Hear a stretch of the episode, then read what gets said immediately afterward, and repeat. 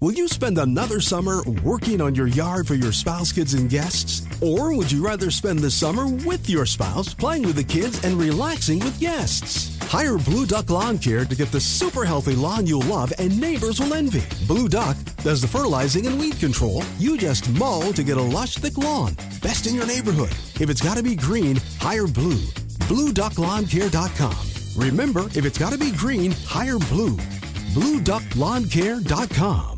Well, yesterday we spent a lot of time focusing on Hunter Biden's legal stuff. Is there going to be any sort of impeachment? What's Right. Kevin McCarthy doing? Oh, by the way, somebody testified under oath, under oath, that the United States has alien bodies from crashed UFOs. If you believe we have crashed craft, uh, stated earlier, do we have the bodies of the pilots who piloted this craft? As I've stated publicly already in my News Nation interview, uh, biologics came with some of these recoveries. Yeah. Um, were they, I guess, human or non human biologics? Non human, and that was the assessment of people uh, with direct knowledge on the program I talked to that are currently still on the program.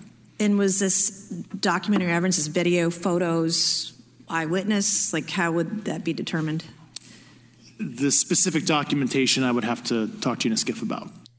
Now, that was David Grusch, who served 14 years as an intelligence officer in the Air Force and the National Geospatial Oh. Intelligence Agency. I mean, it seems that's a pretty credible job title. Uh, I, so do you believe him? To me, it's another story. Like, it's not whether or not I believe him, it's that this dude under oath said, We're dragging alien carcasses out of these vehicles, and nobody cared yesterday. Yeah, well, there's a lot going Talk on more yesterday. about Hunter Biden. I, one of our friends of the show, uh, Alex Barrington, tweeted out about this. Uh, I'm sorry, this is all total horse bleep. We are in the presence of an alien intelligence capable of interstellar travel, and they have nothing better to do once they get here but to crash into the desert. kind of puts it into perspective.